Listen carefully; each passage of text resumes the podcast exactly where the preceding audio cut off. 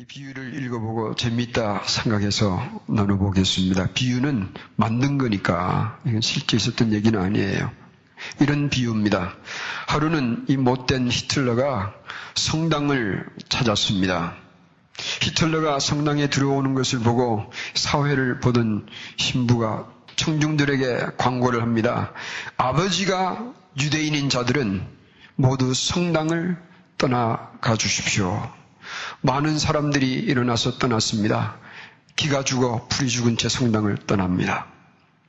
히틀러가 자리를 앉으니까 다시 이런 광고를 했다고 합니다. 지금은 어머니가 유대인인 분들은 당장 지금 이 예배당에서 나가 주십시오. 이 광고에 이 비유에 따르면 그 앞에 대리석으로 만들었던 십자가에 있던 예수님의 상에서 그 예수님의 상이 움직이기 시작했습니다. 십자가에서 내려왔습니다. 그리고 슬픈 표정을 띠며 예배당을 그 성단을 떠났다는 이야기입니다. 물론 만들어낸 이야기지만 이 비유의 초점은 무엇인가 하면 예수님을 배척하는 국가나 사회나 개인의 삶은 생명이 없는 삶, 빛으로 사라진 어두움에서 사는 인생이라는 것을 말하고 있습니다. 여러분 지난주일 예수님이 예루살렘 입성하실 때에 호산나를 외치던 외치며 환영했던 이 군중들이 며칠 후에는 예수님을 십자가에 못 박으라고 환영하며 소리 지르는 이 폭도로 변한다는 말씀을 드렸습니다. 그런데 예수님은 그렇게 될 일을 아시면서도 예루살렘을 향하여 입성하신 것은 자신의 죽음을 향한 입성이었습니다. 죄인된 나를 죄로부터 구원하여 주시기 위한 죽음이었습니다. 그리고 예루살렘에 입성하신 예수님은 곧장 성전으로 들어가서 성전을 청결하게 하시는 내용이 오늘 본문입니다.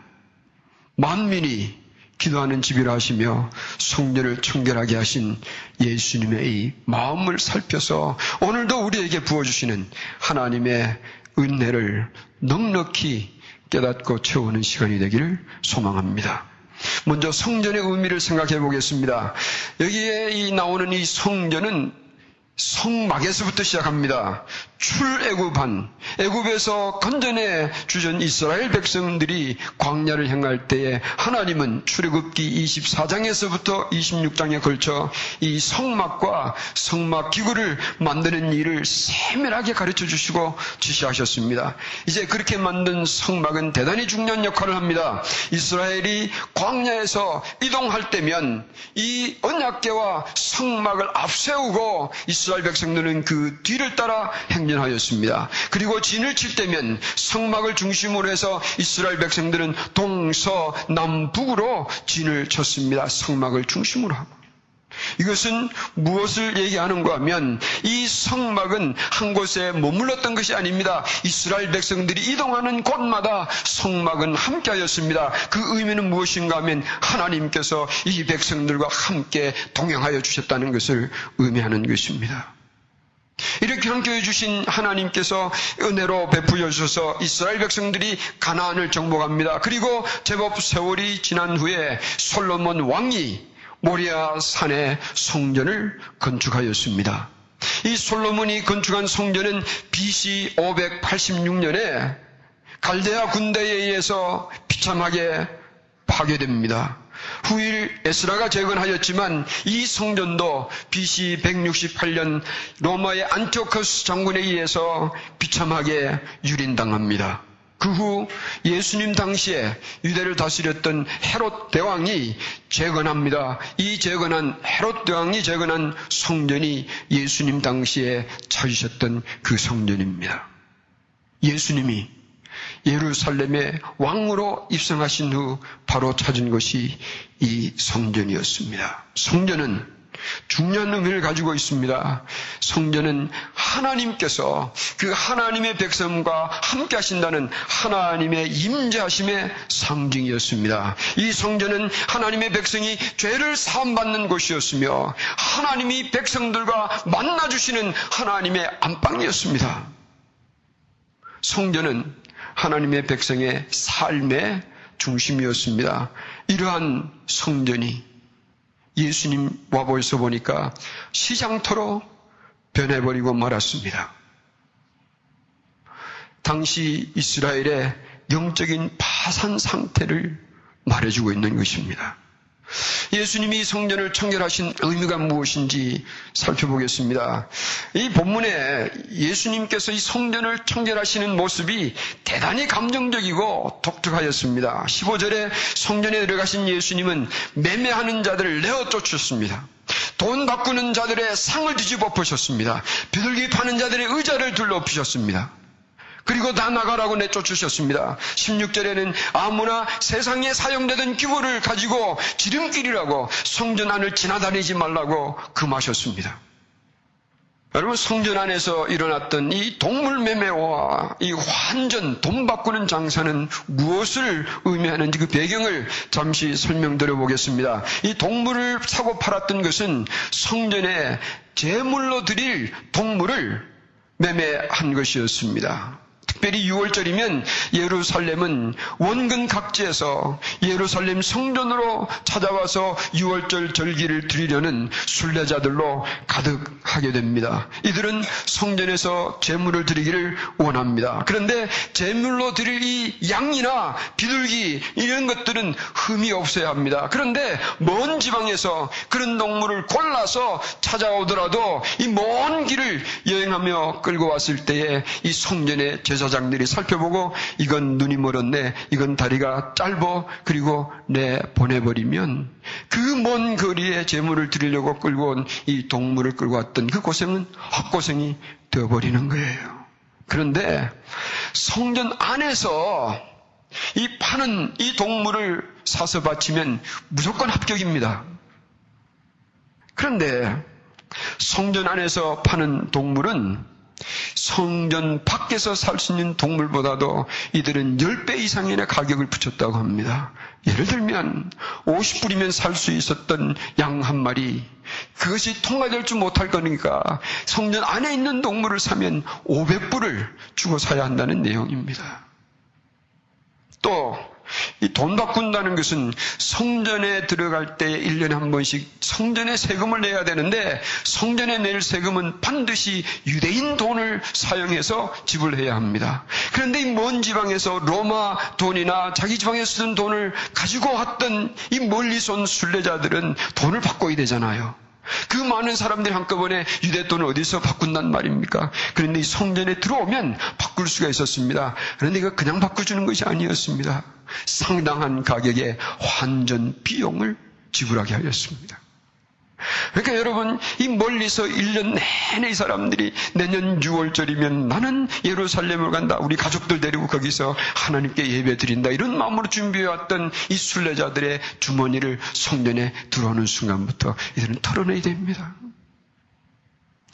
이런 행위를 분석을 몇 가지 해보았습니다. 첫째는 이렇게 이 성전을 관리하는 제사장들, 종교 지도자들은 하나님이 임재하심하고 약속하신 그 장소를 자신들의 이익을 챙기는 장소로 만들어 버렸습니다. 무슨 얘기냐면 이들에게는 하나님을 경외하는 마음이 없었다는 것입니다. 둘째는 이 제사장들과 종교 지도자들은 순례자들의 주머니를 갈취하였다는 얘기입니다. 무슨 얘기냐 하면 하나님을 찾는 자들을 귀하게 여기지 않았습니다. 오히려 하나님을 찾는 자들의 높은 문턱이 되었던 사람들이었습니다. 세 번째로 제사장들과 이 종교 지도자들은 자기들이 장사할 성전은 보여도 참 성전이신 예수님을 보지 못하였습니다. 하나님이 보내신 이 성자 예수님을 그들은 보고도 알지 못하는 영적 소경이 된 자들이었습니다. 성전을 장터로 시장터로 바꿔버린 이 사람들은 결국 하나님이 보내신 메시아 그분을 십자가에 못 박은 자들이었습니다. 제사장들은 성전에서 매매를 해도 되는 것으로 여겼지만 예수님은 금하셨습니다. 제사장들은 성전에서 돈을 바꾸어도 듣는 줄 알았지만 예수님은 용납하지 않으셨습니다. 제사장들은 매매와 환전을 순례자들을 위한 것이라고 명목을 내세웠지만 예수님은 그들이 하는 것을 보고 강도치라고 호통을 하셨습니다. 왜 이랬습니까? 해리 라우더 경 L-A-U-D-R 이분은 자기의 유일한 하나 독자가 1차 세계대전 중에 전사하였습니다. 얼마나 아팠을까요? 그런데 그가 하루는 친구에게 이런 말을 했습니다. 여보게 사람들에게 이런 감당하기 어려운 일이 생기면 세 가지 길이 있네. 첫째는 술이 있어. 무슨 얘기냐면 그런 걸 이용해서라도 이 고통을 잊어버리는 시도입니다. 두 번째는 절망이 있네. 절망으로 무너지는 선택을 할 수 있다 그 말이죠. 그러나 셋째는 하나님이 계시네. 나는 감사하게도 세 번째를 택하는 자가 되었네. 하나님을 택할 수 있는 건 아픈 자, 괴로운 자들에겐 얼마나 소중하고 반드시 필요한 것인지 알지 알 수 없을 정도입니다. 그런데 이 성전 척결은 하나님을 찾는 자들 위하여 길을 열어주시는 거예요. 하나님께로 나가는 길이 막힌 자들을 위하여 성전 청결은 절망에 빠진 자들을 하나님 만나주는 그 길을 길 열어주시는 것이었습니다. 그래서 예수님께서 그 길을 열어주시면 여러분과 저같이 못난 죄인들도 하나님께 나갈 수 있는 거예요. 그 길을 열어주시는 것이 이 성전 청결이었습니다. 그런데 기도하는 집은 무엇입니까? 예수님은 이 성전을 기도하는 집이라고 부르셨습니다. 이건 처음으로 돌아가야 합니다. 첫 성전, 솔로몬 왕이 첫 성전을 짓고 나서 너무너무 기쁘고 좋아서 그 성전에 있는 하나님의 단 앞에서 무릎 꿇고 손들어 기도하는 내용이 열왕기상 8장 23절에서부터 53절까지 길고 그러나 아름다운 기도가 기록되어 있습니다. 그 중에 몇 구절만 여러분과 함께 읽어보겠습니다. 23절을 보면 하나님 여호와여 상천 하지에 주와 같은 신이 없나이다. 주께서는 온 마음으로 주의 앞에서 행하는 종들에게 언약을 지키시고 은혜를 베푸시나이다. 27절 28절에 하나님이 참으로 이 땅에 거하시겠습니까? 하늘과 하늘들의 하늘이라도 주를 용납지 못하겠거든 하물며 내가 건축한 이 전일이니까 그러나 나의 하나님 여호와여 이 종의 기도와 강구를 돌아보시며 종이 오늘날 주의 앞에서 부르짖음과 비는 기도를 들으소서 30절에 종과 주의 백성 이스라엘이 이곳을 향하여 기도할 때에 주는 그 간구함을 들으시되 주의 계신 곳 하늘에서 들으시고 들으시면 우리의 죄를 사하여 주옵소서. 33절과 34절에 만일 주의 백성 이스라엘이 주께 범죄하여 적국 앞에서 패하게 되므로 주께 돌아와서 주의 이름을 인정하고 이전에서 주께 빌며 강구하거든 주는 하늘에서 들으시고 주의 백성 이스라엘의 죄를 사하시고 그 혈족에 주신 땅으로 돌아오게 하옵소서. 여러분 예루살렘 성전은 하나님께 기도함으로 그 역할이 시작되었으며 하나님의 백성이 죄 사함을 구하는 곳이었습니다. 하나님의 품으로 다시 안기는 곳이었습니다. 솔로몬은 이 성전에서 이스라엘 백성뿐만 아니라 이방인들과 만민들의 기도처라고 또한 기도하였습니다. 41절에서 43절입니다. 또 주의 백성 이스라엘에 속하지 아니한 자, 또 주의 백성 이스라엘에 속하지 아니한 자, 곧 주의 이름을 위하여 먼 지방에서 온 이방인이라도 저희가 주의 광대한 이름과 주의 능한 손과 주의 펴신 팔의 소문을 듣고 와서 이전을 향하여 기도하거든 주는 계신 곳 하늘에서 들으시고 무릇 이방인이 주께 부르짖는 대로 이루사 땅의 만민으로 주의 이름을 알고 주의 백성 이스라엘처럼 경외하게 하옵시며 또 내가 건축한 이전을 주의 이름으로 일컫는 줄 알게 하옵소서. 이 솔로몬의 기도를 들으시고 그 후에 하나님께서 솔로몬에게 나타나셔서 응답하여 주신 말씀이 열왕기상 9장 3절에서부터 9절에 기록되어 있습니다. 그 첫 부분이 3절을 읽겠습니다. 하나님께서는 솔로몬에게 이런 말씀하셨습니다. 너가 내 앞에서 기도하며 간구함을 내가 들었은 줄. 하늘의 하나님이 솔로몬의 간구를 들으셨습니다. 그리고 내가 너의 건축한 이 전을 거룩하게 구부려여 나의 이름을 영영이 그곳에 두며 나의 눈과 나의 마음이 항상 거기 있으리라. 하늘과 하늘의 하늘이라도 용납할 수 없는 그 높으신 하나님께서 이 사람이 지은 성전에 자신의 이름을 두며 하나님의 눈과 마음을 거기에 두시겠다고 약속하여 주셨습니다. 이 성전은 하나님이 사람의 기도를 들어주시는 집이었습니다. 성전은 죄인들이 기도하며 은혜를 입는 곳이었습니다. 이 아름다운 기도하는 집을 당시 종교 지도자들은 자신들의 부를 누리는 시장터로 바꿔버리고 말았습니다. 근데 예수님은 이 만민이 기도하는 집이라고 하셨습니다. 이 성전은 유대인들뿐만 아니라 만민이 기도하는 집이라고 하셨습니다. 이 말씀은 이사야서 56장 7절의 말씀의 인용입니다. 성전에 대해서 설명을 좀 해드리겠습니다. 사실은 제가 파워포인트를 만들었는데 그것 보고 계시면 제 말을 잘 못 들을까 싶어서 그냥 설명드려보겠습니다. 상상하세요. 성전은 높은 외곽으로 둘러싸여 있습니다. 그런데 그 성전 안으로 남쪽 문으로 들어가면 처음 만나는 이 뜰이 나옵니다. 제법 넓은 뜰입니다. 그 뜰을 이방인의 뜰이라고 이름을 합니다.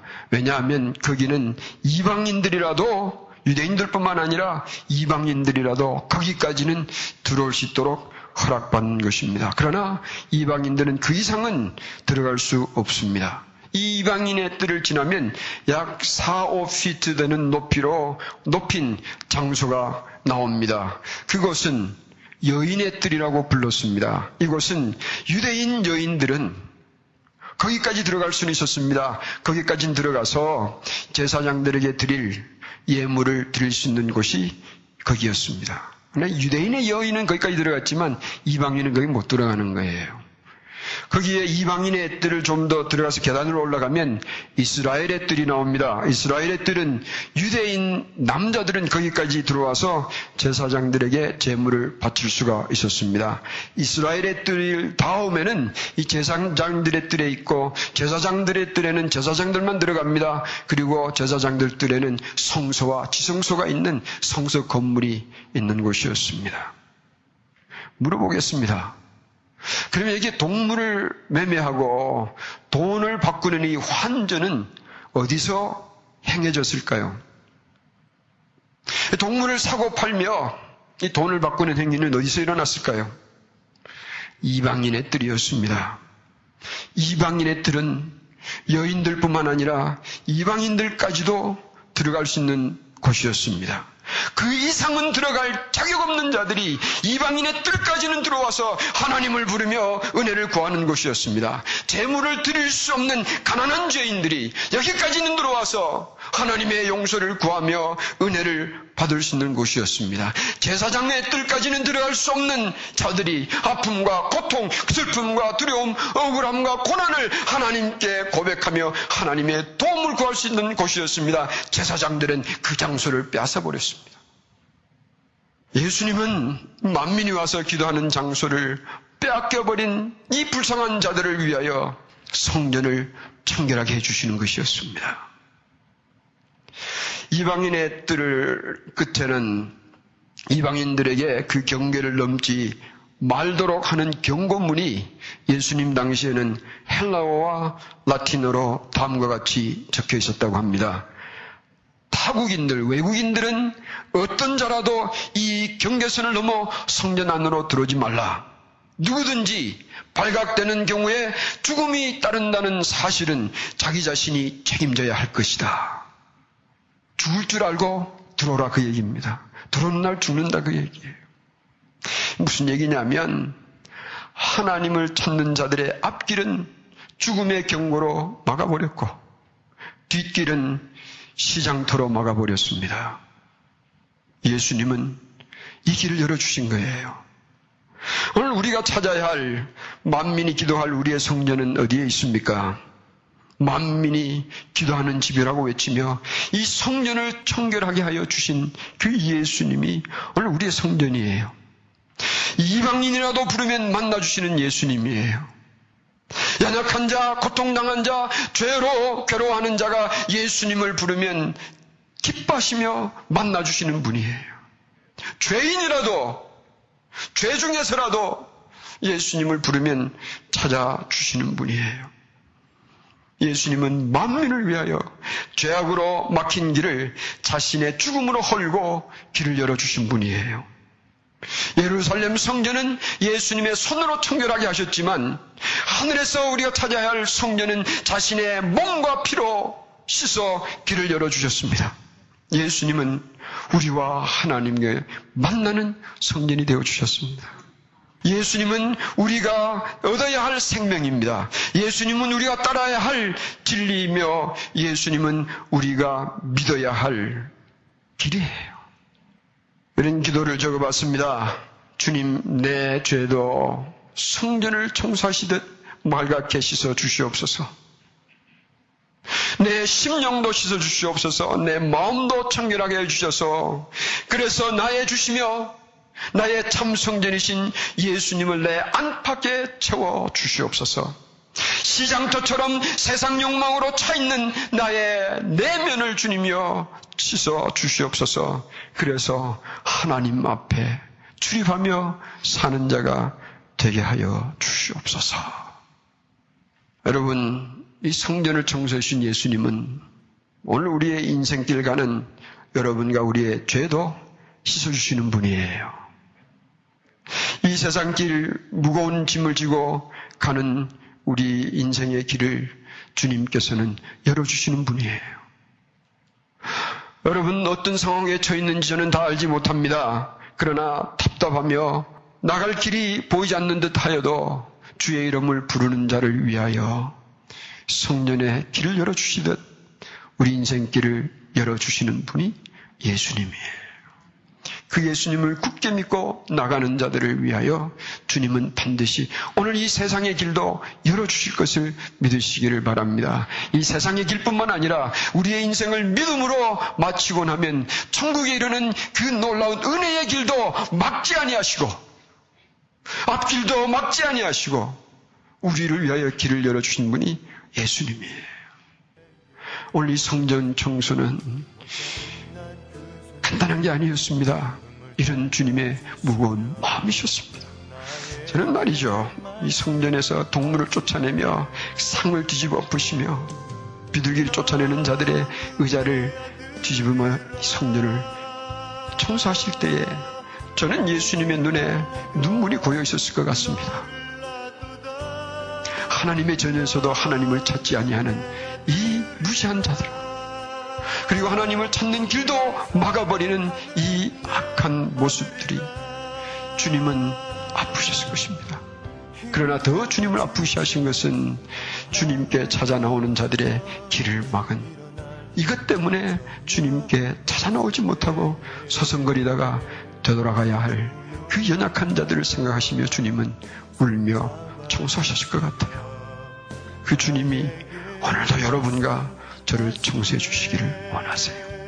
주님의 이름을 부르는 자 길 열어주시고 깨끗하게 해주셔서 반드시 천국에 이르는 날이 오도록 은혜의 날을 우리 위하여 만들어 주실 것입니다. 그러면 이 거친 세상에서 우리가 실패하는 자 같아도 주의 이름을 부르며 주님을 따라 사는 은혜가 있기를 축원드립니다. 승리의 그날이 반드시 올 것이니까 기도하겠습니다.